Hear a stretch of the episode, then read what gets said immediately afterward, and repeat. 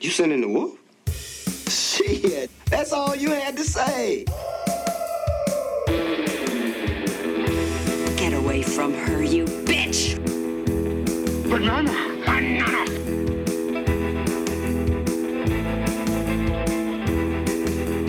Aristotle was not Belgian. Fortune and glory, kid. Fortune and glory. Not even interesting enough to make me sick. It's only an island if you look at it from the water. I'm your density.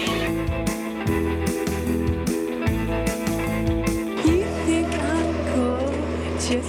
You want to kiss me. Hello, everyone, and welcome to Sending the Wolf. My name is Clark Wolf. Thank you so much for joining me. If you attended Comic Con, I hope you had an amazing time. If you didn't attend Comic Con, I also hope you had an amazing week. um, so, I am freshly back from San Diego, had an amazing experience. It was so much fun. Um, thank you to everybody who came and said hello. Um, and if I missed you, I'm very, very sorry. Hopefully, I will have a couple more things in the near future um, around the country where I can say where I'll be and we can all have a meetup and say hello. Um, so today's episode, today's episode is the Muppet movie with writer Josh A. Cagan. So now, if you are in the U.S., um, the Muppet movie is actually being re-released for a short time. I think there are two quick screenings um, and uh, over the next week or so. And so I wanted this episode to come out around this time because you know people are going to be seeing it, of course, um, but also because you know why not? It's a great time to talk about the Muppets. It's we could all use a little bit more joy and sweetness and sincerity in our lives, and um, to me, that's what the Muppets sort of represent. And so today, and today is an extra long episode. I know it's coming to you um, a day late, most likely. Um, so it's extra long, and I hope you like that. I hope you enjoy the conversation. Um, Josh is a, not only a dear friend of mine, but he's a wonderful screenwriter. He has written um, the Kim Possible live action movie, and he has written a movie called Band Slam, and he's written many other things, and you've seen his name lots of places. But Josh mainly nowadays works in the uh, you know young adult space as a as a writer. He's he's not I wouldn't call them kids movies, but he is writing movies that are for young people. And um, and you know, one of the things I love about Josh is that in his work, he's often talking about things. He treats young people as though they are people. Because I think it's real easy to fall into that trope of writing down quote unquote to kids. And Josh doesn't do that. And I think the movies that um, transcend age uh, also don't do that. And that he is in good company because I would argue that the Muppet movie also does that. Um, and that's part of the reason why we love the Muppets. So I'm going to keep the intro short and sweet because this is a nice long episode. Um, but as a reminder, if you are a $5, or I'm sorry, if you are a $10 or higher Patreon contributor, this Saturday we are going to be doing our monthly live stream where you get to pick the movie. So head on over to patreon.com slash Clark Wolf and mark your calendars. Um, and uh, $5 and higher Patreon contributors, we have a mini coming with Josh this Thursday. Uh, but uh, this was a long conversation, so it's actually a pretty long mini too, which is very exciting. So without further ado, here is Josh A. Cagan talking about the Muppet movie.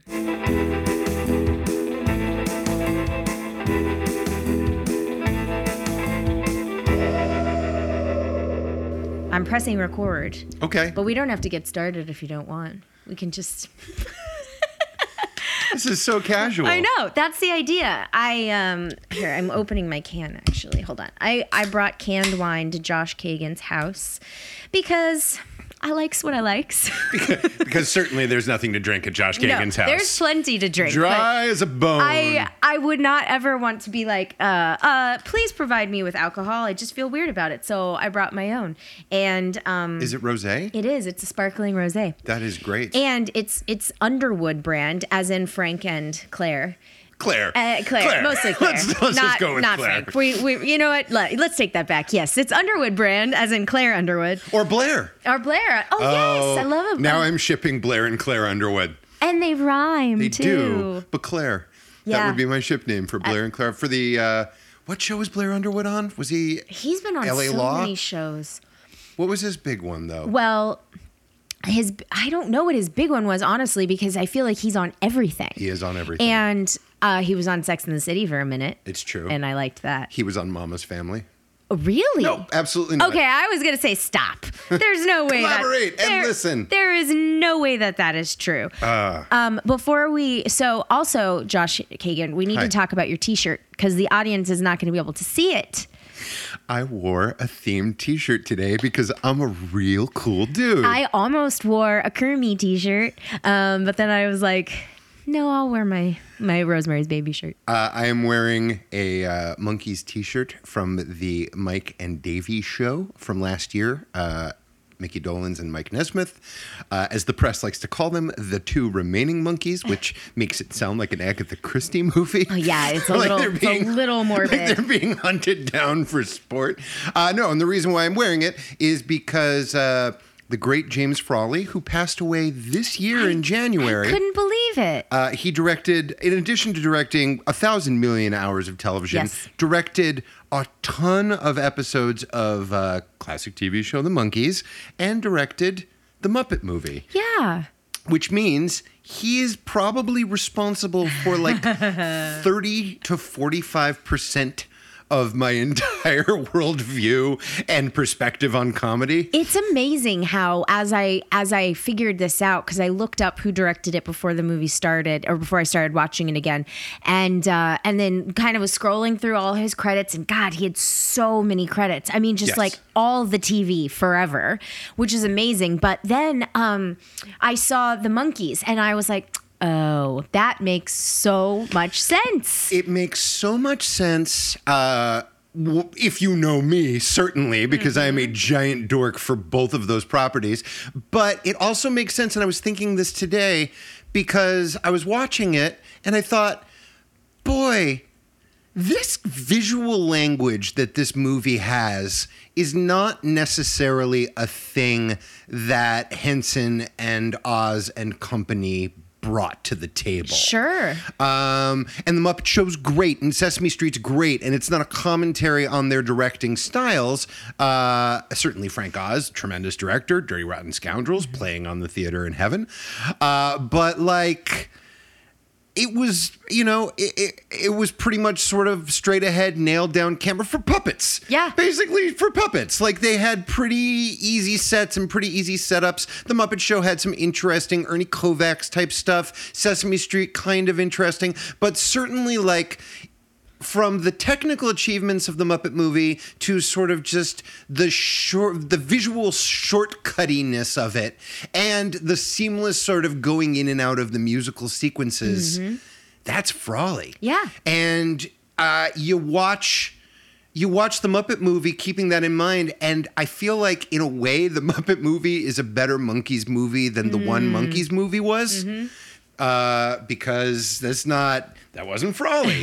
Have you ever tried to watch Head? No. Written by Jack Nicholson and a bag of weed wearing glasses. Yes, I am familiar with the concept, but no is the answer. I've never I've never tried to dive in. It's pretty unwatchable, and I am about as big of a fan as you will find who's able to make eye contact. Yeah, I think that that's fair. I mean, I I remember um so there was a series of shows um, for the audience. If there are people on the listening to the show that don't know, um, VH1 did a series of like pop documentary, you know, things with comedians called "I Love the '80s," "I Love the '70s," "I Love the." I remember all of those. I, I and I watched those all the like if they were on, you just put them on in the background. Oh and- yeah, I feel like those bought Michael Ian Black like a golden hovercraft. I- they they absolute like I feel like he probably him and Hal Sparks were the two like Oh, you know like the two big breakouts of the of the I love those. But that said, um I guess Paul Scheer too. Not that Paul Scheer wasn't working before he was, but I know like he he did a lot with VH1 after that.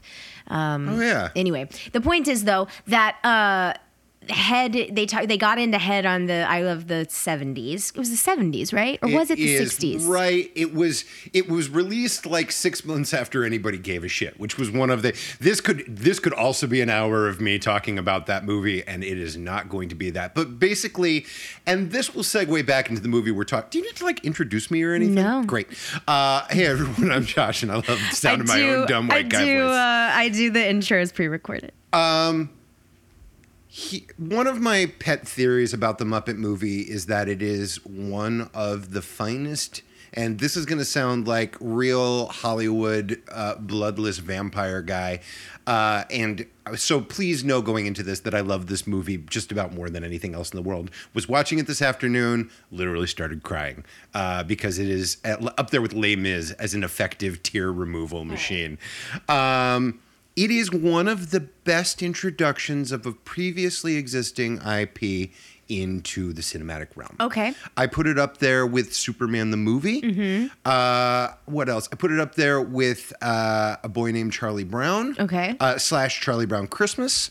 Um, I'm trying to think. I had other example of it, but it is a oh the Brady Bunch movie. I would say that it is a very difficult and challenging thing to take a thing that either exists just in comics or just on television or just uh, or whatever, uh, and to sort of open that up for movies.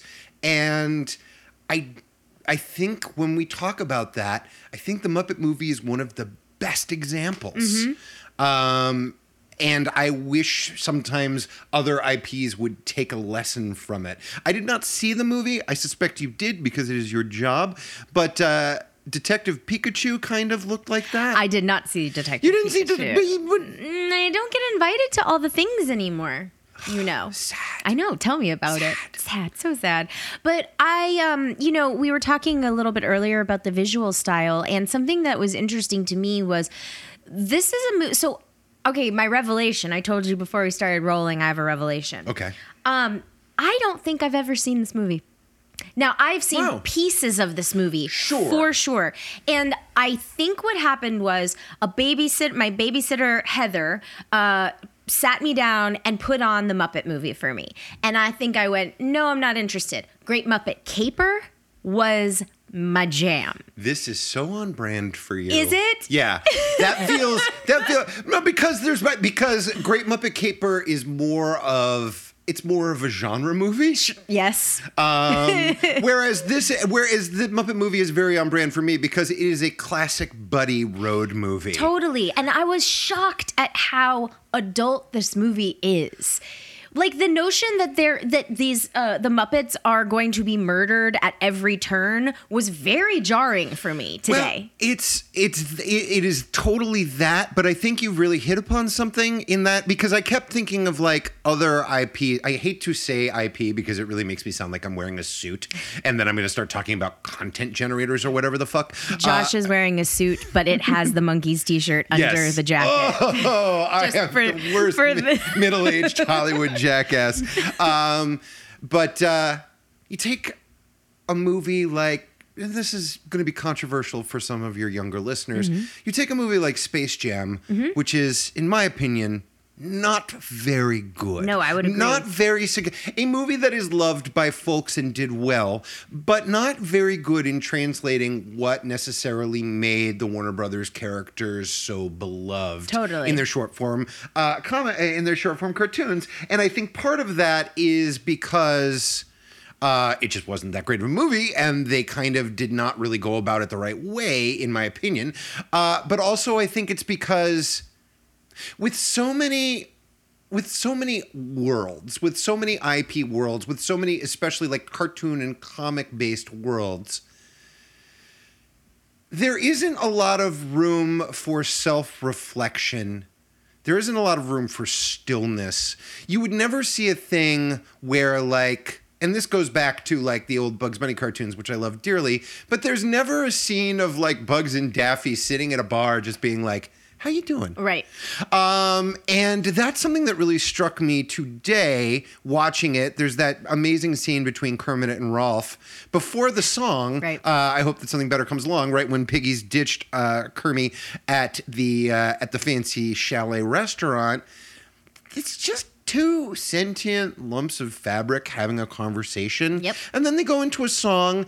And for all we talk about the movie's visual style, this is just two shots of two lumps of carpet eh, going back and forth next to a piano and it's wonderful and perfect and i feel like the muppets are the only kind of one of the only worlds that gives us that that gives us that depth of personality. Mm-hmm. And I think part of it is because they are still they are manipulated in real time by actual humans. Mm-hmm. Um, but also, I think it's because all of these characters have what I like to call they're like two and a half dimensional. Mm-hmm. They're not real, real people, but there's just a little more going on with all of these characters. But at the same time, they're very easy to sell to an audience. Yeah. They're very easy. It is, and the amazing thing about the Muppet movie is it's a musical, it doesn't really have an opening number. It has a prologue that and even has that music where it's like dun dun dun dun dun dun dun dun, dun and the camera like pans in on the on the motion picture studio. Dun, dun, dun, and you feel like this is going to be an opportunity for a song. And then you see Statler and Waldorf and they're like this is probably going to suck. Yeah it is. Fart. And uh, and uh, and right away we're just sort it's very funny to me that those are the first two characters that we Sure. meet and they're almost i feel like they're almost here to be like hey uh we're not going to take this super seriously so everybody just relax and i wonder if that was almost because white men existed in the late 1970s, uh, I have to assume there were grown up Muppet nerds. And I have to assume that if there was an internet, there would be people complaining about how the Muppets were ruined and sold out. Um, so I like that the movie starts off with just like people going like, all right, just relax, everyone. This is gonna be real goofy. So, like, don't worry, we're definitely in control here. And then we meet all of the characters because the movie starts with the movie about to be screened, our first level of reality in the Muppet movie. Um, and we very quickly we meet Fozzie, we meet Piggy, we meet Kermit, and it's all in sort of the ruse of like we're gonna show this movie that's the story of the Muppets. But in that like 32 seconds, we immediately know what Fozzie's deal is. He's like awkward and he's anxiety ridden. I can relate to that. We Scooter is terribly helpful. Uh, Miss Piggy is like vain, but she also loves Kermit more than anything else. And Kermit's just trying to hold everything together. And like, if you've never seen these characters before, you get it. Well, so t- correct me if I'm wrong, but you know, the Muppet Show or the TV version of the Muppets existed at this point, correct? Totally. So, and then the the Muppet Show, as I remember it, uh, or was it called the Muppet Show or Muppets Tonight? I It was called The Muppet Show. Muppets Tonight, I think, is was later. in the 90s. Yeah, okay, that was that was like a reboot. Right. Yeah. Okay. So either way, though, um, the Muppet Show starts with an opening number. Yeah. It, the credits, right, are are a big song and dance number. Yep. So I wonder if it was a conscious choice to separate this, the movie, from the TV show, to not go into that opening number. I think that's I think that's a really good point. Um, I think it's a combination of the two things we're saying. I think it's to separate it. A lot of work is done to separate this and to open it up from the Muppet Show, which is amazing and wonderful, but very claustrophobic. Uh huh. Um, like it's just it's one big soundstage. Um, so I, I I think they get around that, and I think it is again to introduce all of these characters. If there's a chance you're walking in off the street and you don't know who any of these carpet samples with Mm-hmm. googly eyes are, it is a very quick sort of like Yeah. yeah, it's a reminder. Um, but it also but it serves the purpose of a big opening number without a song, Sure. which I think is really interesting. so, uh, do you remember the first time that you saw this movie? Um, so it's seventy seven, I think. Um, is it seventy seven? It's late seventies. Um, I didn't write down the year. I know uh, Caper is 81, Yes, but I'm thinking you're probably right. Yeah, somewhere around there. Yeah. Uh, I, I- internet, correct me if I'm wrong. Like I have to ask. um, I, you know what I remember? Yeah. I remember watching a TV show that one of those like weird summer replacement series that was like half variety show and half just sort of like. Here's some movies that are coming out this summer, and I remember seeing the fork in the road scene Yeah. on some like summer like here's a clip from the movie and i saw that and i was like well i'm in i'm immediately in i don't know if i have a clear memory of like actually seeing it in the theater but um certainly i remember like the impact it had on me Yeah. was uh, it was not to be underestimated So there were so many gags. That, like for instance, "Fork in the Road." I also remembered. Um, I wrote it down because I wanted to be sure I I remember. The Frog Legs video, like Doc Hopper's uh, v- black and white video Yep. of him being like, "Come here," and blah blah. It's this commercial. Yeah. that I remembered.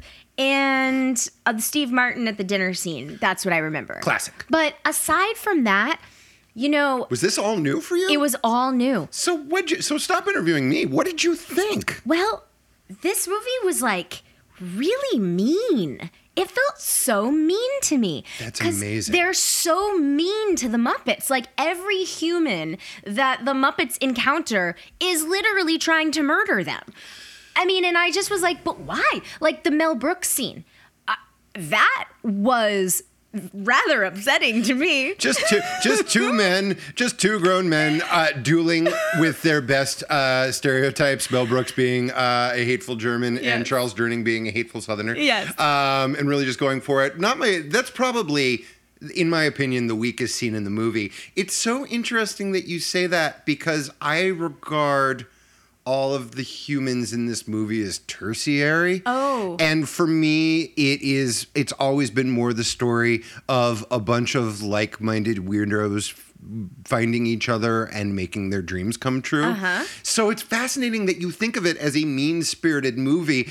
Uh, and I guess when you put it in that context, you are absolutely right. Doc Hopper 100% wants to either have Kermit in his frog. By the way, I love that this takes place in a universe where just everybody's eating frogs' legs. sure. Just constantly. They're the Like you do. they're the nugs of this earth. Um, but uh, yeah, and he wants Kermit to be in his frog legs commercial, and if not alive, then dead.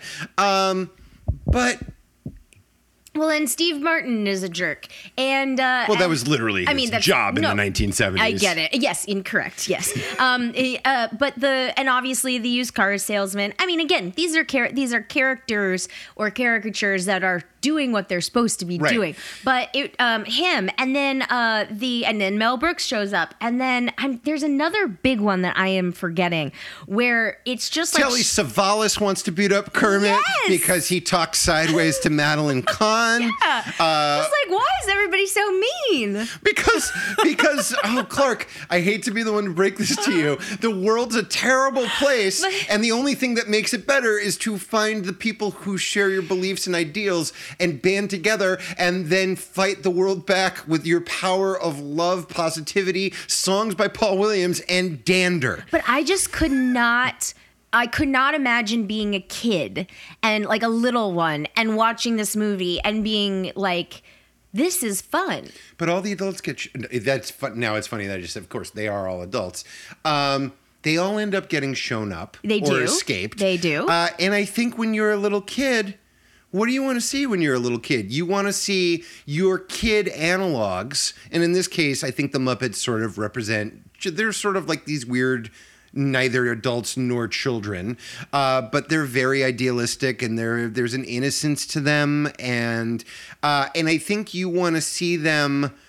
I think kids see this and understand, like, yeah, all of the humans in this movie are kind of messed up, but I guess when all of the Muppets find each other, then it's not so bad for them. Yeah. Uh, it's kind of yeah. Uh, I kind find of- your tribe. Find yeah, your I. I, I, I, uh, the synapse that this movie occupies is always occupied with uh, two other movies: uh, Wizard of Oz, Yes. kind of obviously, uh, and then Ed Wood. Mm-hmm. Which is one of my favorite, favorite, favorite all-time movies, uh, and is and is kind of they're kind of all, especially Ed Wood in the Muppet movie, like it's about making your miserable, stinking life better through the power of Hollywood magic. Totally. And finding other weirdos. I- and I love it so much. I totally, when I was watching this movie, I was like, yes, I understand why this is a Josh Cagan pick. Like, I totally, it's like, it's to be talking about being on brand.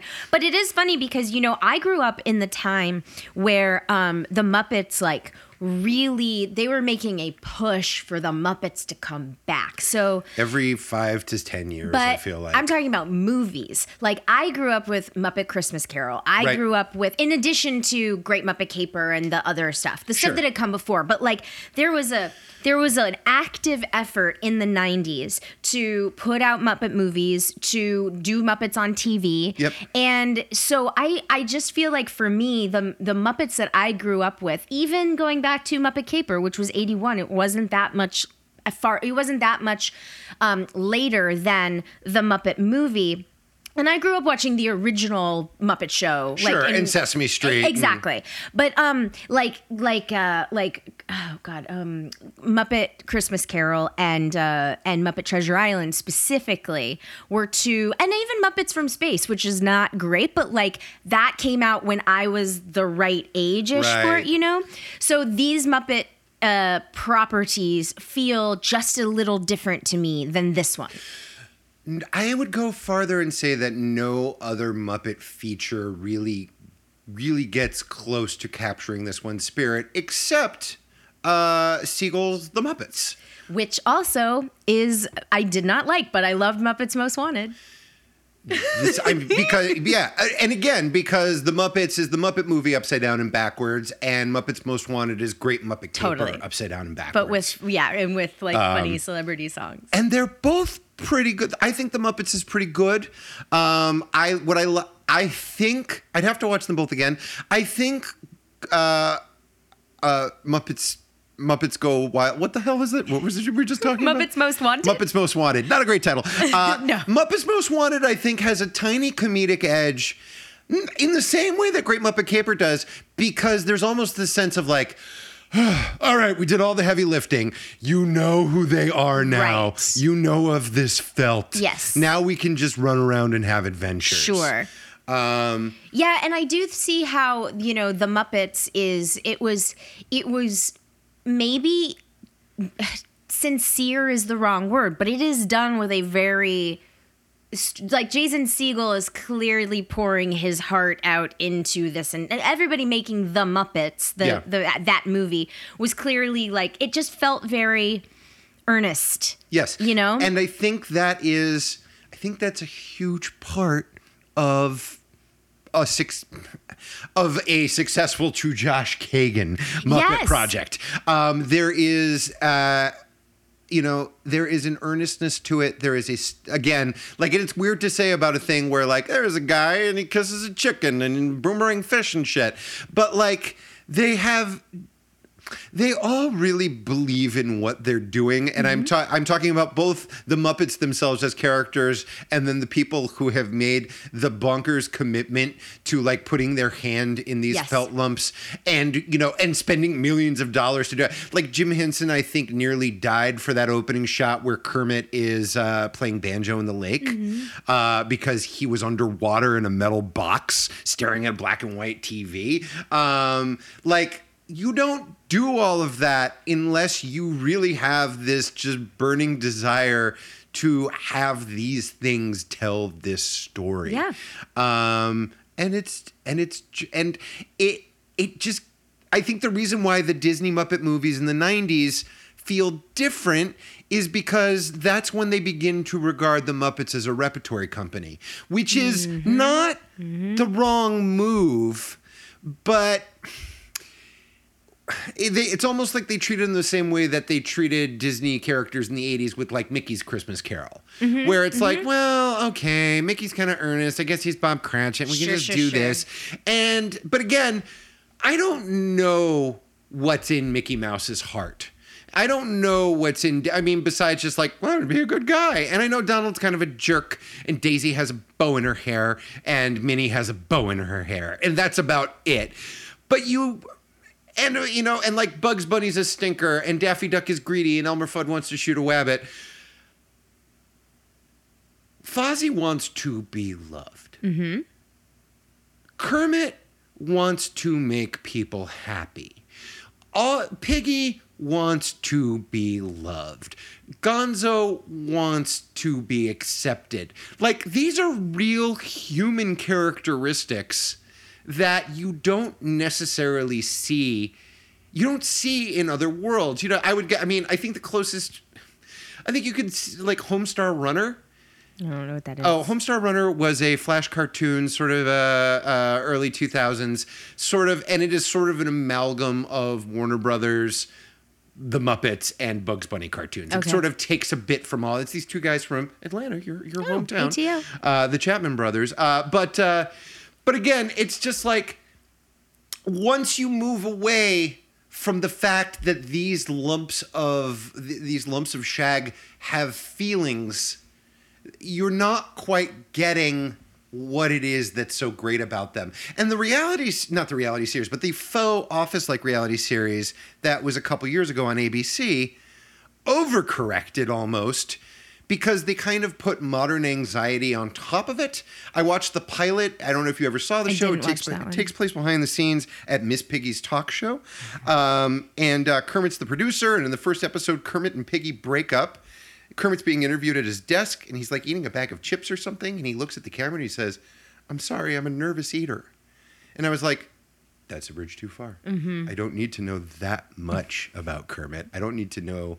I don't need to. I just need to know that Kermit wants to make people happy and is trying to herd cats and getting a show made. I don't necessarily need to know that, like, and I'm on Klonopin or mm-hmm. whatever the fuck. Mm-hmm. Um, but again, so I keep going back to the, and I feel like with every Muppet movie, they get. So the the Muppet movie is sort of like to me this this weird, cynical, emo masterpiece because there are real moments of pathos, there are real moments of laughter. It is a dangerous universe, Yeah. Clark, as you pointed out. Very scared. Uh, but but everybody's looking out for each other and taking care of each other. And I think the more like, and then you go to Great Muppet Caper, and that's just a little more like, okay, so you know all of these guys, and now here they are in this kind of movie. And then Muppets Take Manhattan, it's like, well, here they are, but it's in a musical, and then everything sort of disappears, and then they're just sort of like they're just sort of stick figure version themselves uh, in the 90s and then they disappear and the muppets it kind of comes back but for me i feel like uh, i feel like it just doesn't get better than this first movie as far as like getting to know just enough of these characters putting them in a patently absurd universe and then giving them a script that works like a fucking clock. I was i was timing it today. Every 10 minutes you either get a new character or like you meet Kermit. 10 minutes later you have his objective. He wants to go to Hollywood for a frog audition he meets Fozzie. He meets uh, the bad guy. 10 minutes after that they meet Gonzo. 10 minutes after that they meet Piggy. It's just and it just kind of hums along like clockwork. And it is so and one of the reasons why it's so efficient is because they don't care about a lot of things. Like the setup to the movie is that Dom DeLuise gets lost in the swamp, has a five minute conversation with Kermit, at the end of which he's like, Oh, you know what?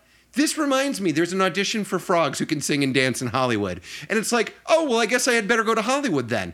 And that's stuff like that stuff like that and the gag where uh, dr teeth is like well we knew you'd be here because we read the screenplay that's all kind of like this comic and visual style that i feel like frawley cuts his teeth on on the Monkees um, and it just it's i keep going back to like efficient it is such an efficient movie and it gets you through it so smoothly that at the end of it you're you're not even sure what's happened and you've just got a big goofy smile on mm-hmm. your face.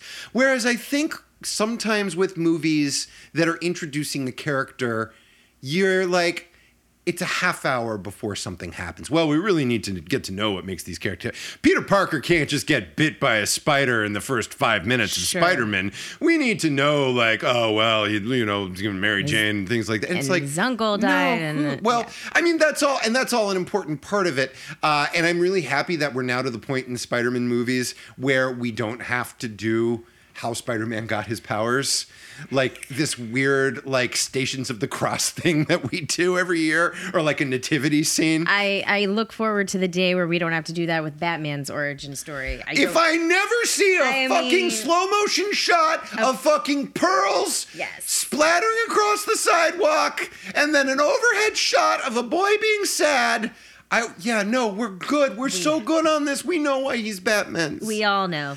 We all know. Anyways, Um, the Muppet movie. Do you have a favorite Muppet? Is it Fozzie? Oh, it's Fozzie. Oh yeah, Fozzie. it's Fozzie. That's that's that's well documented. That's like I I was hanging out with a group of friends once, and we were like talking about like, oh, what Muppet would you? be?" And before I could get it out, everybody was just like, oh, you're Fozzie, and I was like, uh, well, you can't hurt me with the truth, y'all. Um, there is a. Uh, When we first meet Fozzie, he's doing a terrible stand-up comedy set. God, and everybody's so mean to him. I felt so. It was like, oh God. I was just like, maybe I'm just too sensitive, but I was like, poor Fozzie. Like, I just want to hug him. Well, that, and then he says the line when everybody's just like, Brr. to be fair, his act is terrible. I mean, It's very bad. It is and that's this and that is that is such a beautiful, almost Chekhovian character to be like, all I want to do is make people laugh, and I am not funny. Mm-hmm.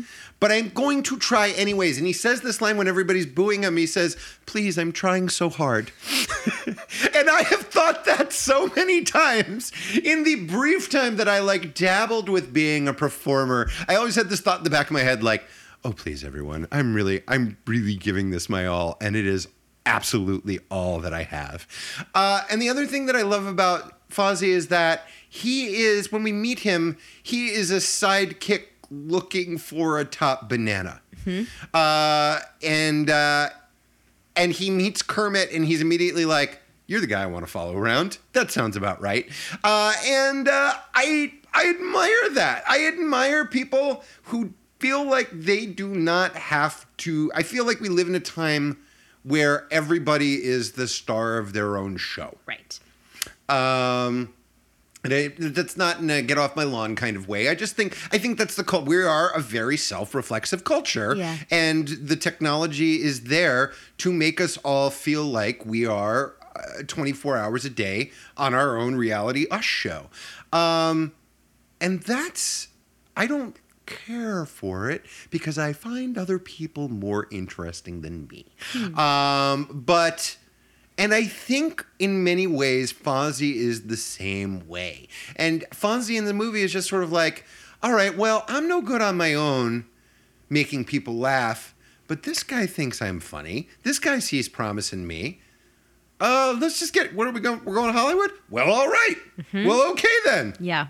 Um, I I love it. I love it. He is he is helpful. He is a the other conversation where people answered before I could. Uh, and mind you, I am not super invested in the Harry Potter verse, but people were sorting each other into houses, and I was like, well, I'm not super familiar with it. What do you? And everybody at the same time went Hufflepuff. Hufflepuff, yeah. And I was like.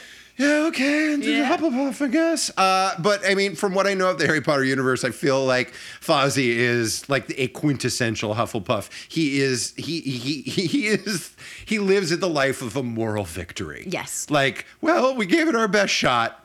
What are we gonna do? I guess waka waka. And we're all friends. so We're all fine. friends, and let's laugh so we don't cry. Yeah. I think um I think Kermit's probably my favorite of like the old school, but I do have to give a shout out to Pepe the King Prawn. Do you know Pepe? I am familiar with Pepe.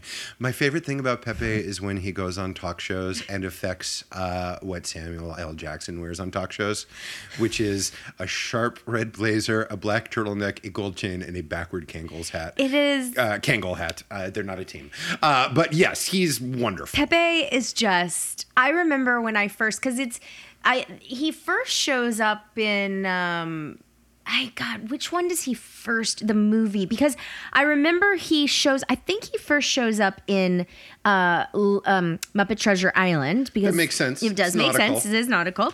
But he's not the same Pepe as when uh he shows up again in Muppets from Space. Because in Muppets from Space, he, that's when he smoking is very bad for you, okay? And like the whole just all of the all of the okay it's it's like that that's where he shows up. That's where he is. And i am just like god that is so funny. Yeah. like pepe is so funny He's and he's still funny he's a good add to the team. Over the years, the Muppets have added people, or people, puppets to their roster. It's very easy to talk about them more in terms of being humans. And again, I feel like that goes back They- to the fact that they exist in three and dimensions. they do uh i i've done a, i've never like worked worked for the you know creature shop or for henson but i moderated a panel for them at a convention one time and i got to tour the, the shop Oh, and it was hell. amazing and uh, but the, you know the whole thing is true that they don't they don't you know um, call them puppets they call they're muppets Yeah. and and the whole deal of like so so i i think that they feel like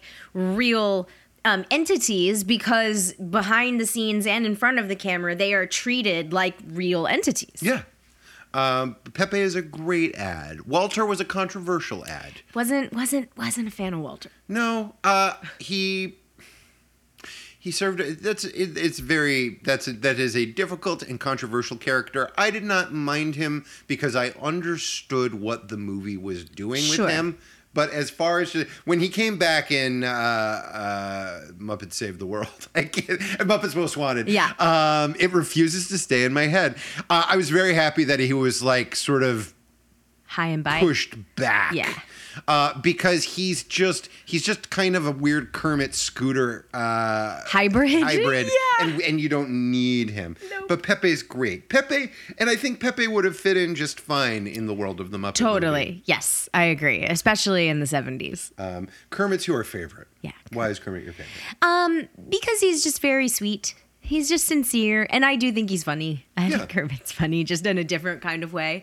Um, and uh, if I could pick one Muppet to hang out with, I would totally hang out with. Like, I actually would hang out with Kermit. I wouldn't hang out with Dr. Teeth or like you know. That song's great though. They, there's lots of good stuff about Yeah. about all of them. Um, but yeah, I just you know, I really I really like Kermit. I just like and I maybe I really like his voice too and his sweet face. yeah, you're both also like doers and organizers and herders. True. True. Uh, so I think so I can see that on like I, like on a, a personality level. I feel like you both have sort of the same basic uh, priorities in life. well, I think that's a compliment and I appreciate it. oh, it's a no, hundred I didn't. I didn't think you were saying it in any other way. But um, I will say I have to point out that um, God, do I love when Miss Piggy goes on talk shows or when Miss Piggy goes on the Today Show.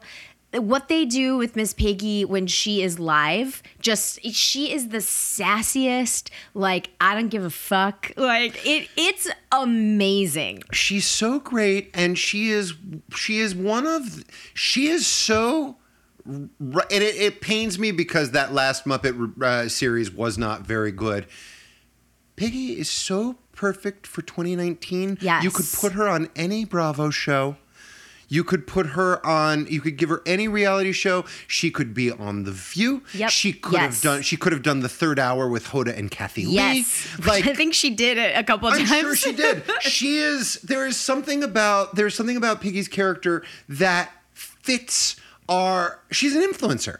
Mm-hmm. She before there was a word for it. I think the thing that Piggy most aspired to be was an. You could completely see her having her own version of Goop. Yeah, absolutely. You know, I don't know. I, I like. I don't know if she would. She would absolutely charge way too much for like. She would like like take kelp and lily pads from Kermit swamp and like sell them uh, for like five hundred dollars a bottle. Sure. Uh, Piggy absolutely would have a CBD skin cream. Mm-hmm. Like she and and you know and she would be at the Met Gala. Um, like.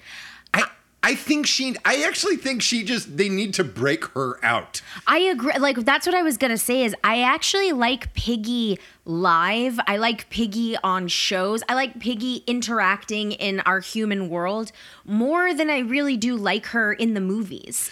You know what I mean? I com- I completely agree. Um, I yes, she is. She's a tricky character. She really is. She's a tricky character. Um, because I think for better or for worse, she was sort of. Uh, she was sort of.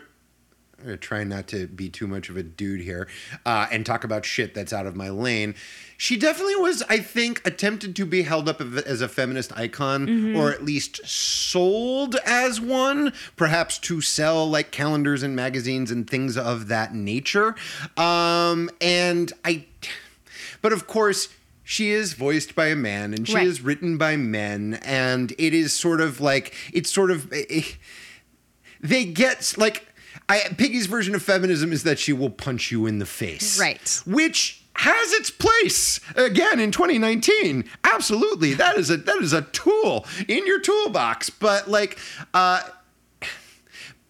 but the thing is that the it's weird. The thing that's so interesting about her is that on one hand, she is sort of sold as a very empowered female character, even before that was a phrase that was thrown around, uh, and will literally, but at the same time is incredibly vain, which is fine, and is head over heels in love with Kermit and will never take no for an answer, mm-hmm. which is weird.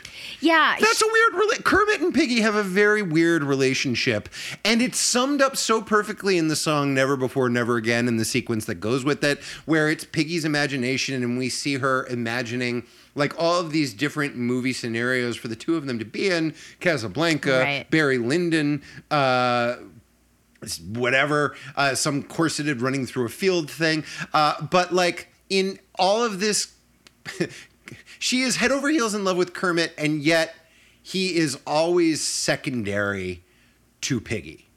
Like there's a like in one scene she's sitting on the banks of the of Never Before Never Again. She's sitting on the banks of this river, and Kermit appears to be drowning.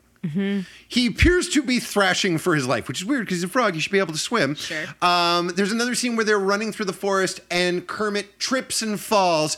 Piggy does not notice, keeps running. Kermit gets back up and follows after her. Like in all of this, it's always like Piggy's fantasies are about Kermit, but Kermit's never as important as Piggy. Yeah, and on top of that, Kermit like comes around, but he never starts with being like, "I like you too." He's Yeah. always like dismissive, dismissive, dismissive, and then in the end he goes, "Oh no, of course I love you." Yeah. That's confusing. It's a bad rela- they're they're both making they're both making mistakes. Very ma- big mistake. And that becomes more and more of a thing as the Muppet movies go on. But in this one, it's just more like, well, Piggy's Piggy's just more of a type A. Yeah, and you know, I will say too, uh, the idea, you know, Piggy is kind of aside from like, I guess Janice and Camilla, Piggy's kind of the only girl. If, Yes. if we're talking about like gender, I suppose, and and like you know, obviously Gonzo's or whatever, and all of that, but like yeah, like Piggy's the only girl, and so Piggy actually always felt to me like a commercial idea of what a girl would want to watch. Like a misguided, you know, because she has beautiful clothes and she's very much like I am the star of the show. Like she feels like like a 5-year-old. She has to be literally everything because she is the only woman in this universe. Exactly. And I think I think you I think you much more sort of just kind of I hit the nail on the head on why it's kind of weird to be like, well, so is Piggy a feminist icon or is she not? And it's like it's weird because that's like part of it, but she has to be literally everything and appeal to literally every woman because she is in this world the only game in town. Exactly. Um, there was I th- I want to say it was a Kate Spade short like film commercial where Piggy Piggy was like she was either with Heidi Klum or with I, I think I remember her Piggy and Heidi Klum together. yeah.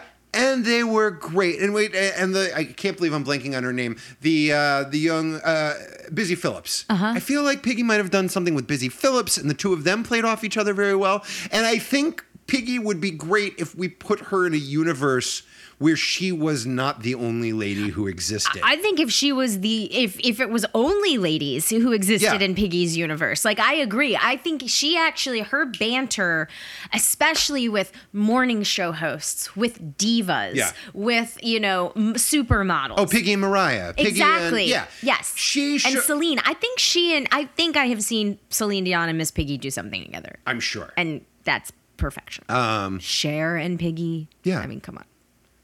And Piggy alike. Um, yeah, it, um, but in this movie, uh, I think, and again, it's like we are meeting.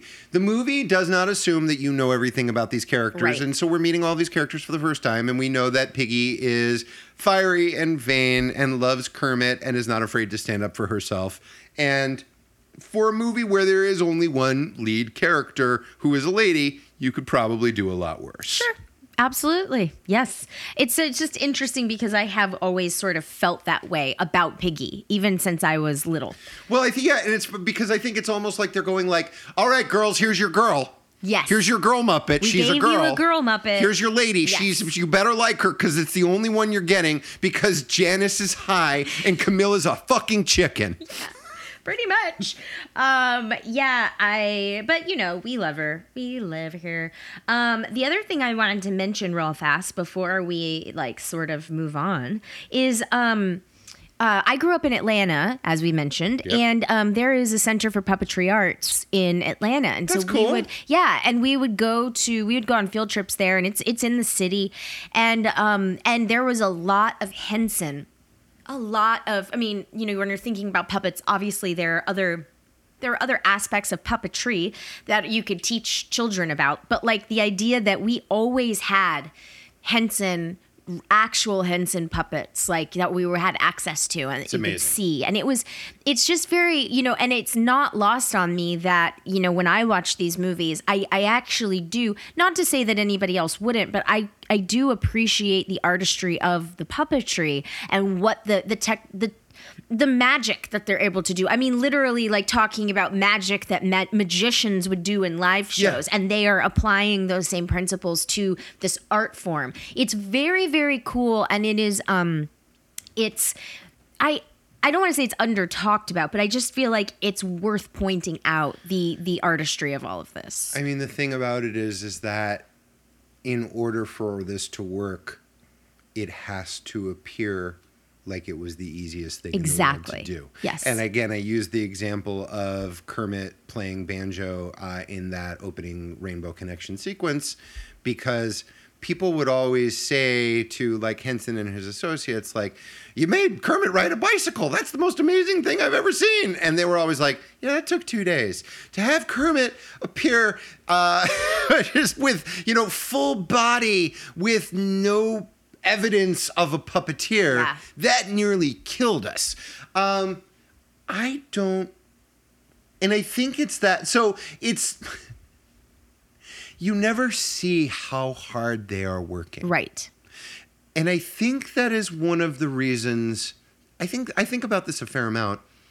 I don't think people really give a shit about the Muppets anymore. Uh, and I think part of that is because as a universe, it has been kind of woefully mishandled for the most part. Um, but I also think that tastes have moved on. I I think what people expect from entertainment has moved on. And I think, like, I grew up, I was, I think I'm one of the last generations to grow up with, like, rem, very evident remnants of vaudeville in the entertainment that I took in. Uh, be it like Bugs Bunny or be it the Muppets or be it whatever. I mean, the Muppets literally takes place in a vaudeville theater. Um, and I think, and there were other, and I saw other puppet based entertainment. I went to puppet shows. I was familiar with like Kukla, Fran, and Ollie and shit like that because, you know, that was still, because I grew up during the height of like boomer nostalgia. Um, and I think the further we move away from that, I will never forget the first time that I realized that somebody might think the Muppets are whack. Uh, I was watching The Simpsons in college. They go to a drive-in movie theater. Uh, I believe it is the episode where uh, where Troy. Uh, I haven't watched the movie in, or the TV show in so long. Troy was, hi, I'm Troy, whatever. Troy McClure marries like Patty or Selma, and they go to a drive-in theater, and it's like some Muppet movie, and. It looks real shitty. Mm-hmm. Like the Muppet movie looks real shitty, and you can see like tape and strings and stuff like that. And I was like, "Oh wait a minute! They're making, they're making, fu- mm-hmm. they're making fun of the Muppets." Which, That- by the way, bold move, Simpsons. I mean, I don't know. they're, I mean, I think they got their heads up their butts. I'm not a Simpsons fan though. so- Uh, I mean, certainly, I w- you know I was like a 20 year old male in the 1990s, so I was like totally, I was totally in for it.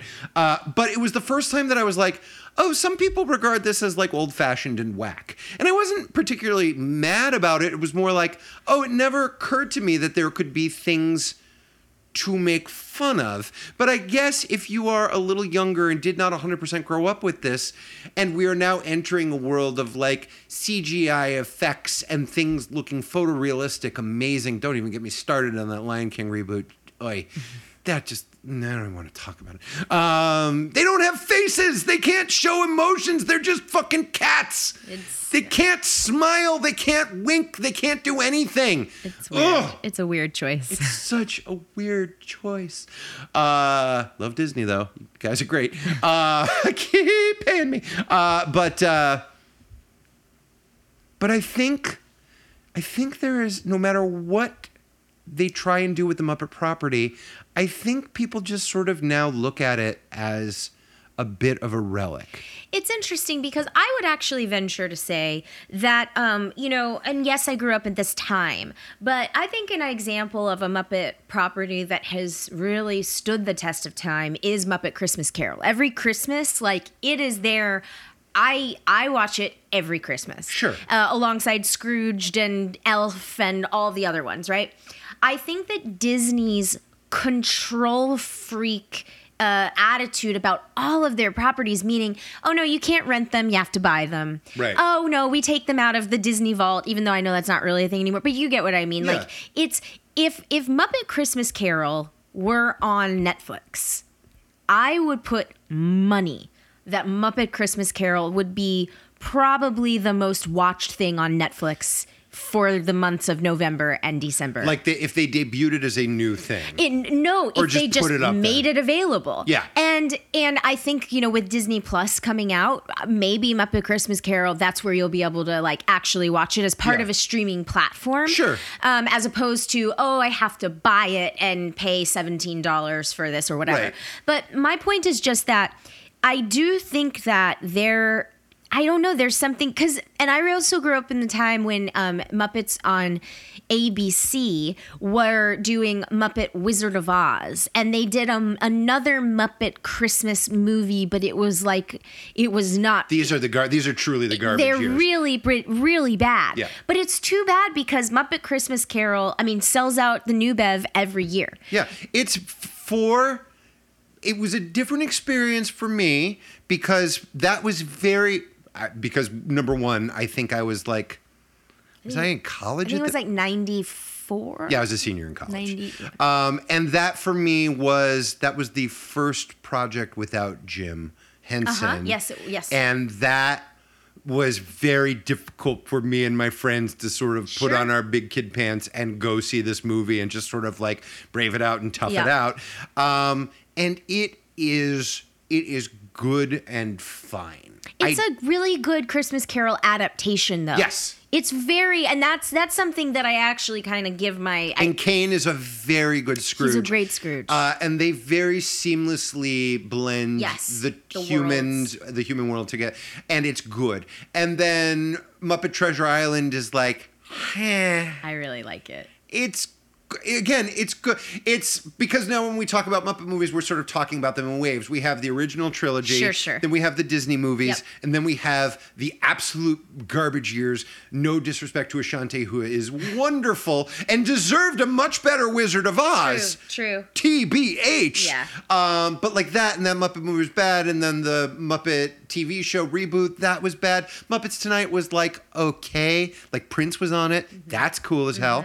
Uh, but yeah, it's just I I again I think the fault both lies with whoever's sort of manning the wheel at uh, at Muppets Inc. and just like I don't think there is I don't think there's like a burning desire. I think it's mostly like I think it's mostly like people your age and my age at this point. But keep in mind, and this is what I was getting at, is that uh, people my age are having kids now. sure. And so Muppet Christmas Carol was part of my Christmas growing up. and you will pass that down. one day. Exactly. That's, great. exactly right. So I, I do think that there is an now new Muppet movies. Like, how do you make it cool and hip for the kids? Like that. I You don't. Well, I, that's the thing. I don't think you can, but you can't really make them. And that was the thing about the Muppets, the Jason Segel, the Muppets, is that like it was very specifically made for fans of the Muppet Yes. movie. And it was like, well, Jesus Christ, we have to at least get this these people back first. Yes. If we're ever going to have a shot. And they sort of did, but then they didn't really hang on to them. And then, and then Muppets Most Wanted is like a variety show Yeah. with the Muppets because you have Tina Fey and Ricky Gervais and like every every there the the list of cameos. Oh, and so and I mean, and that's And that, those- that that begins so good. and that begins with the Muppet movie, which is in addition to I think being a great way to transfer, as I said, an IP from TV or another medium into film. Uh, I want to say it's one of the only truly great all-star quote unquote movies. Like when we talk about when we talk about movies from the 1970s and 80s that had uh, little rectangles with I- all the little I- small heads. I was thinking that too. I was exact. You're t- Superman the Superman the movie had Yep. it at the bottom. Yes, but like, t- but also like Towering Inferno and shit like that. But like, I never gave a shit about movies like It's a Mad, Mad, Mad World. Right. I know some people really love that movie. I do not care for it uh, because I don't think farces should be three and a half hours long. That's just me. Kind of defeats purpose. Uh, yeah, but like, I really appreciated uh, watching the Muppet movie again today. It's like we just w- in the first fifteen minutes of the movie. You get like 10 cameos. Right. Boom, boom, boom, boom, boom. Yeah. And then the movie chills out so it can tell its story. And then we, and then, you know, they dole them out sort of slowly but surely. Um, but at no point does it ever everybody is everybody's sort of I think the difference between this and a movie like Muppets Most Wanted is that in this movie everybody's playing for the same team. oh, totally. Muppets Most Wanted, yeah, is like is is vignettes and segments And everybody's doing their own thing. Totally. Like Gervais isn't in the same movie as Tina Fey, and Tina Fey isn't in the same movie as the guy from Modern Family, and, and so on and so forth. Whereas you get the feeling, and I think it's because they worked to pick people for the Muppet movie who had a Muppety sensibility. Mm. Uh, Elliott Gould is in the movie for 42 seconds, but that's just that's just a Muppet in a human suit, I mean, Gould. Sure. It's crazy to me that he was ever a name above the title actor because you're just like, but you're just my uncle. You're just my weird uncle. How are you? How did you sell movies? There's hope for all of us. there is. Um, cool. All right, so everybody gets to add a movie to the list that is not on the list. Josh Cagan, what movie would you add to the list? Rock and Roll High School. Okay. Not like I don't even have to think. Uh, To the songs list or to the general AFI top 100?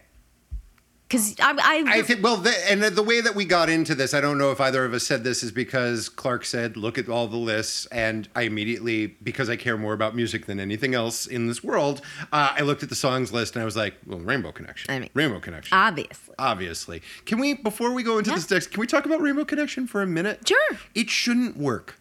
It shouldn't work at all Why? Because it is it is a series of inspirational memes. Um, it is like it's if you just were to look at the lyrics, it looks like a series of greeting cards or Ziggy cartoons. And so I was watching it today and I was like, why does this work so well? And I th- and for me it goes back to because the people who wrote it, the people who are singing it, the people who are making all of this happen truly 100% believe every word of it. That's what I was thinking as you were talking. As I was like, but we just, I mean, the the idea of the earnestness of this movie, Yeah. you know, and the sincerity of this movie, of of the hard parts and the scary parts, but also the very inspiring and family and sweet parts. You know, I think that.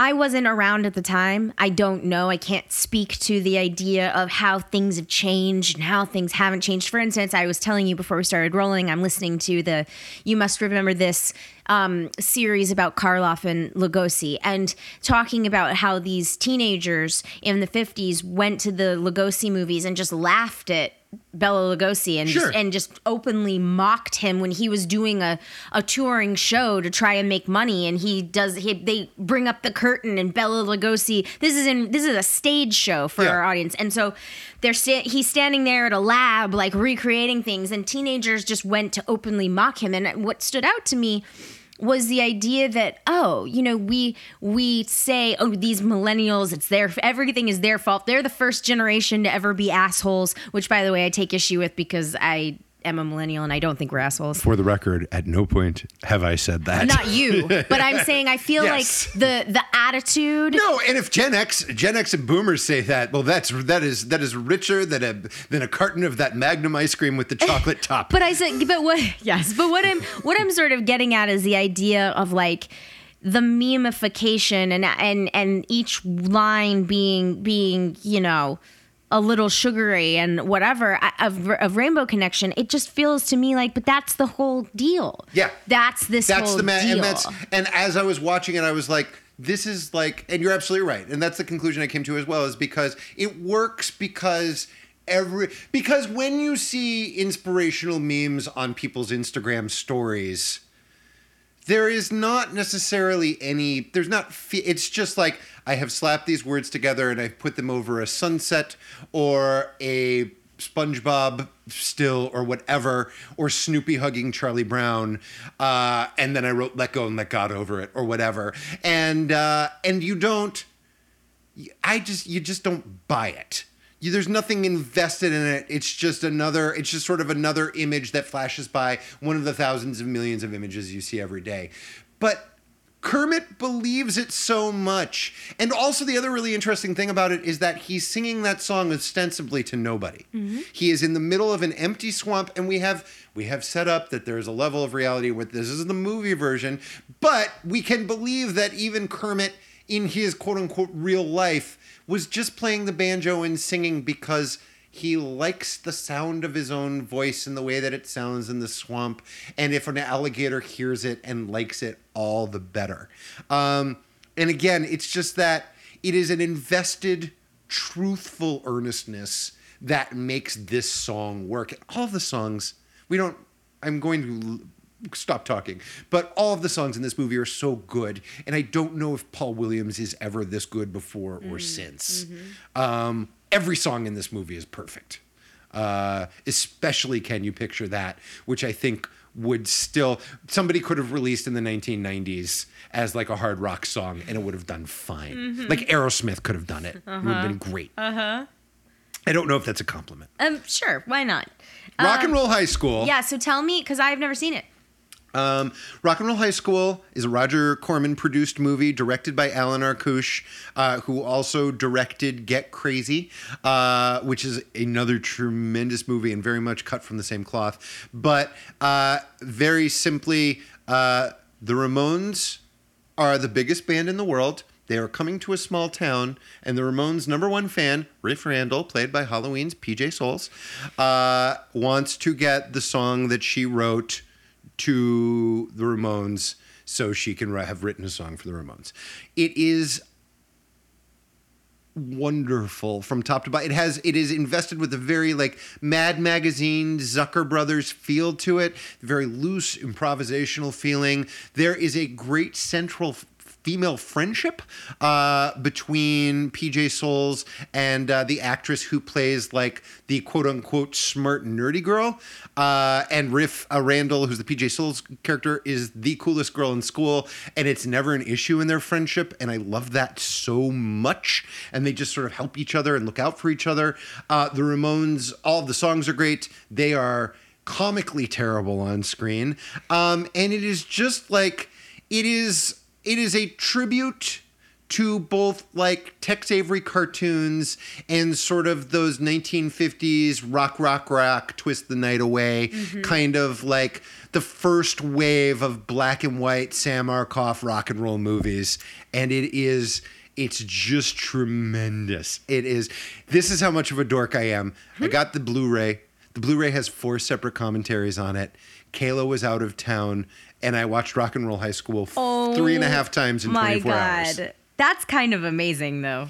I wanted to hear everybody's stories. I think that, and I bet stories they had. Yes, Stories. they did. I, re- and and then at the end of it, I was like, well, now I'm going to put this DVD in the shredder because I can never watch this movie. I have overdosed on this movie, uh, but it is uh, truly wonderful. There are a, a, always a caveat with movies from this era, especially ones that sort of oh, and it's a Roger Corman movie and exploitation movie that again, for the most part, treats like women like humans, which is Pretty- a big rarity, Yep. especially in the works of Mr. Corman. That said, there are one or two like problematic laughs in it, um, which like if there if and if that's a deal breaker for you, uh, then definitely don't watch the movie. Uh, but Paul Bartel and Mary Woronov are in it, um, so it's just filled with these great like Corman era exploitation actors.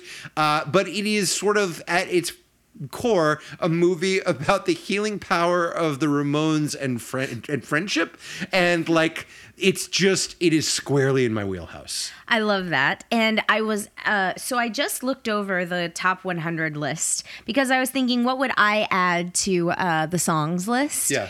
And um, I want to point out that Lose Yourself by Eminem is on here at number 93, which Okay. that's not me being disparaging. That's just me pointing that out because that thing you do is not on this list. And I think it should be on that list. So that would be my addition to that list. That's a really good call. That's a really good call. I Um, want more people to celebrate and love that thing you do because I think it is more so than just being again sugary and nostalgia. I actually think it's really fucking funny. Yeah, it's It- a very good movie. Yeah. Uh, and that's, uh, as I'm sure you know, that's Adam Schlesinger from Fountains of Wayne. Yes. Uh, who did it? Fountains of Wayne. He did all the music for Crazy Ex Girlfriend. Uh, and he was one of the main songwriters and producers on The Monkees' Good Times to bring it back to the Monkees. and the, yeah, because it all comes back to the Monkees. Uh, but uh, he is one of the best pure pop music tunesmiths. He's on the Josie and the Pussycat soundtrack. Like generally anytime anyone needs a well this movie needs a perfect 3-minute pop song.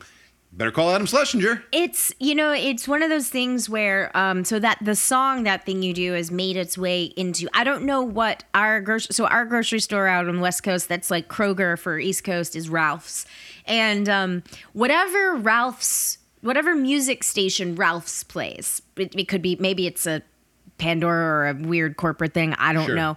But that thing you do is in the rotation. That's dreamy. and I have to tell you that uh, there have there have been many a time where I have had I've been having a really bad day and I'm in a really bad mood and I'm going to the grocery store and I'm mad because I'm just like I have to get all my stuff. And I'm uh, and I, whatever. And I have been in a Ralph's and that song comes on that thing you do.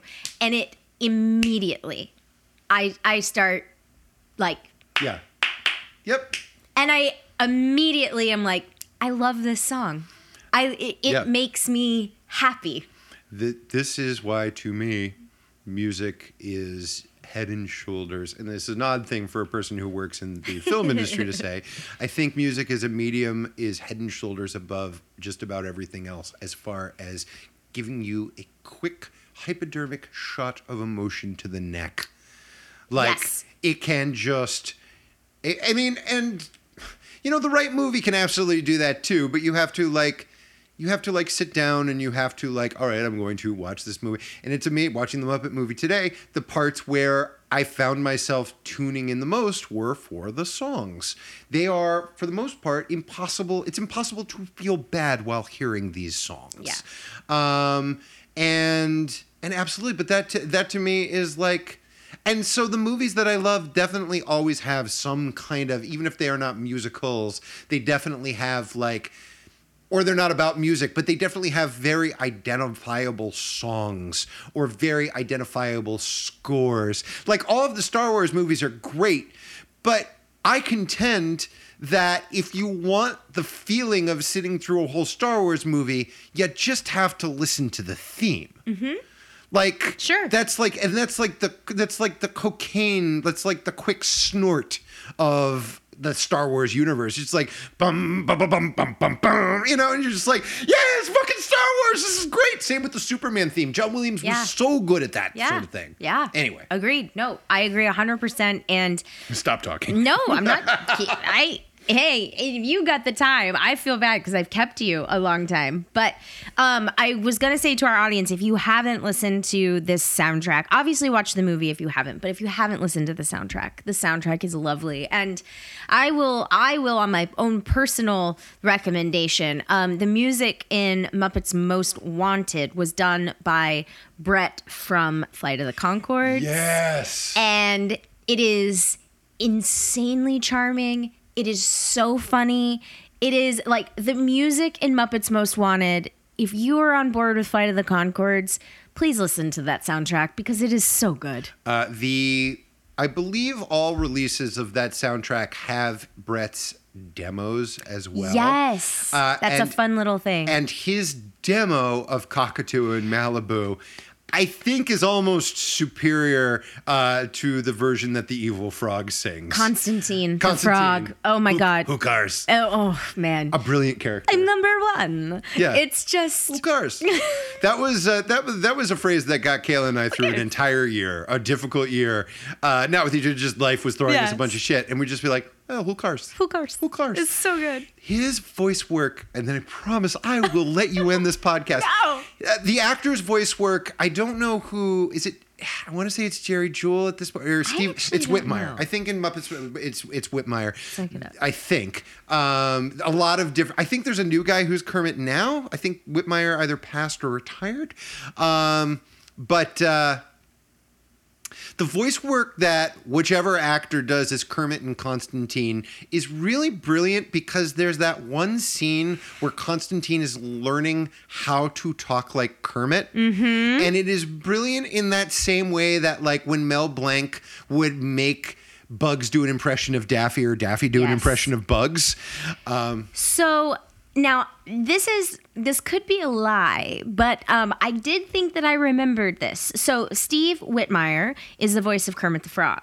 However, on IMDb, Matt Vogel is the voice of Constantine. the two different actors. Two actors. Well, I take it. Well, then, but still, hats off to Vogel for doing for managing to do an impression of a Russian frog doing an impression of the most successful no, American I frog. mean, truly, that's still a neat and, trick. And the fact that I I- and I, the only reason I know this is because I had um, bought the soundtrack and I was looking this stuff up at one point, like maybe two years ago or something, and uh, and and I noticed, I, and I specifically looked up. Oh, is it's clearly the same guy, right? No, it's not. And I was like, oh, that's that's really fun. yeah, Bret did the music in uh, McKenzie. I keep Yes. I was saying Bret- his first name because I forgot his last name, not because we are friends. Um, If you were friends, please introduce me. yeah, that would have. Do you think that wouldn't have come up? I do. I know it would have. Um, but uh, no, McKenzie does the music for both of those movies, I think, and uh, they're both spectacularly good. You're right, actually. I think because I am um, so I actually um McKen. No, I can't spell. I did the press line for Muppets Most Wanted. Nice. And uh, I kind of when when Brit came up, I was like, I just wanted. I, he's so cool and he's really cute and He he's cute. really talented. both and those, both I, those Conchords. they, those Conchord, Dishy. They they flight. Uh, did you see when the Muppets were at the Hollywood Bowl two years ago? Okay. This is a great way to go out because Great. no, this is on my list. Uh no, I didn't. And I everyone that I talked to who saw that show just said it was outstanding. This to me is whoever I don't know if it's still Disney who owns the Muppets or if they are their own autonomous being or if some giant international syndicate owns them. Who knows with the wild and woolly world of content. Perhaps they are owned by like some kid named Taylor who has 10 million followers on YouTube. We just don't know anymore. Um, to me, this is now because we were talking about before, like the Muppets are now sort of like a little out of time. They are they're unstuck in time and they're very much now sort of like a remnant of of an entertainment industry gone by. Still beloved by us who grew up with them and if you show them to kids, kids will like them. But as far as like getting anything other than, you know, your 5-year-old to be quiet for 10 blessed minutes while you just take a pill and relax um like I think the live experience is now the move for the Muppets. If for so, if they were to call me up and say, "Josh, what should we do?" It's like take that show you did at the Hollywood Bowl, make it tourable. Um, I, HBO special even. an HBO special, a sh- a limited Broadway engagement because and we talked about this at the beginning, the edge that these characters have over the Warner Brothers characters, over Disney characters, no matter how many ways you dress somebody up like Mickey, it's still like you don't care, you're not invested in this thing, this uh, weird automaton. No, it's that they are and can be live performers. Um, the Hollywood Bowl show was so good, A, because it was just like this giant, obviously, it's just a giant sugar rush of nostalgia. But sometimes the people who make the Muppets n- I was talking about this about the new Madonna record the other day. I think Madonna is an artist who has forgotten most of the time now why people like Madonna. Um, and as a result, her music is people can disagree uh, and there were a couple good singles off the new one but like she is in this period of her life now where she's like trying to always chart new territory and never really look back and you just sometimes you listen to it and it's like I don't know. This isn't necessarily why I go shopping at Madonna. This is not necessarily why I why I listened to her in the past. And that doesn't mean that people can't grow and change, but I think you always if you are a performer or an actor or writer who is of a time you need to always figure out a way to keep one foot in the modern times and still pay attention to the thing that made people love you in the first place. And I think over the years, sometimes the Muppets have been very good at that, and sometimes the Muppets have been very bad at that. And I think the live show was 100% the way to because it was like it was still a very modern experience and there were very timely jokes and there were very funny jokes but it still is in this way it's a big variety show a big live variety show and it felt so much better and so much for lack of a it's sort of a duh word like so much realer than seeing a muppet movie or watching a muppet tv show because it's like oh they're performers this, first and foremost, they occupy all three dimensions. There are humans controlling them. And this is the, it's a fucking puppet show. This is the ideal way to see them.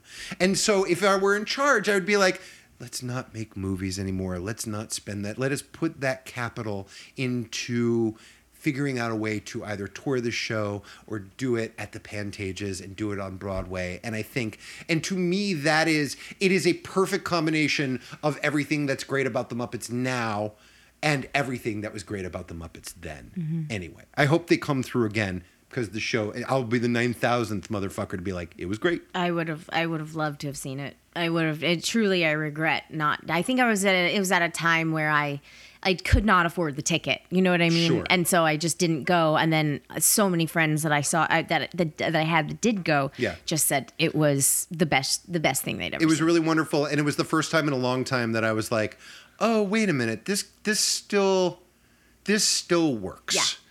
you didn't no i want to take a step Yeah, back yeah. did you enjoy the new madonna record I haven't even listened oh to okay it. I, was now i was afraid i had like oh what if clark's really into it and no, i've no. stepped on could, some toes Could not weigh in. Could not weigh in. I, you know, I, I don't even, I don't even have music on my iPhone right now because I can't figure out how to hook the damn thing up to the thing. I don't know how. To... do you need a white man to explain it to you because i am right here Perfect. Let's pour. we'll pour another drink and then That we'll be, get that'll be on your Patreon bonus material. Josh mansplains an iPhone to Clark iPhones. for two seconds before she punches him dead in the throat. And I go, "Hi." Perfect. There And you and Piggy's giant crazy eyes in the Muppet Yes. movie when she oh it's wonderful. Anyways, good. Muppets. All right, Josh Cagan, this was fabulous. Thank you so much. Thank you, Clark.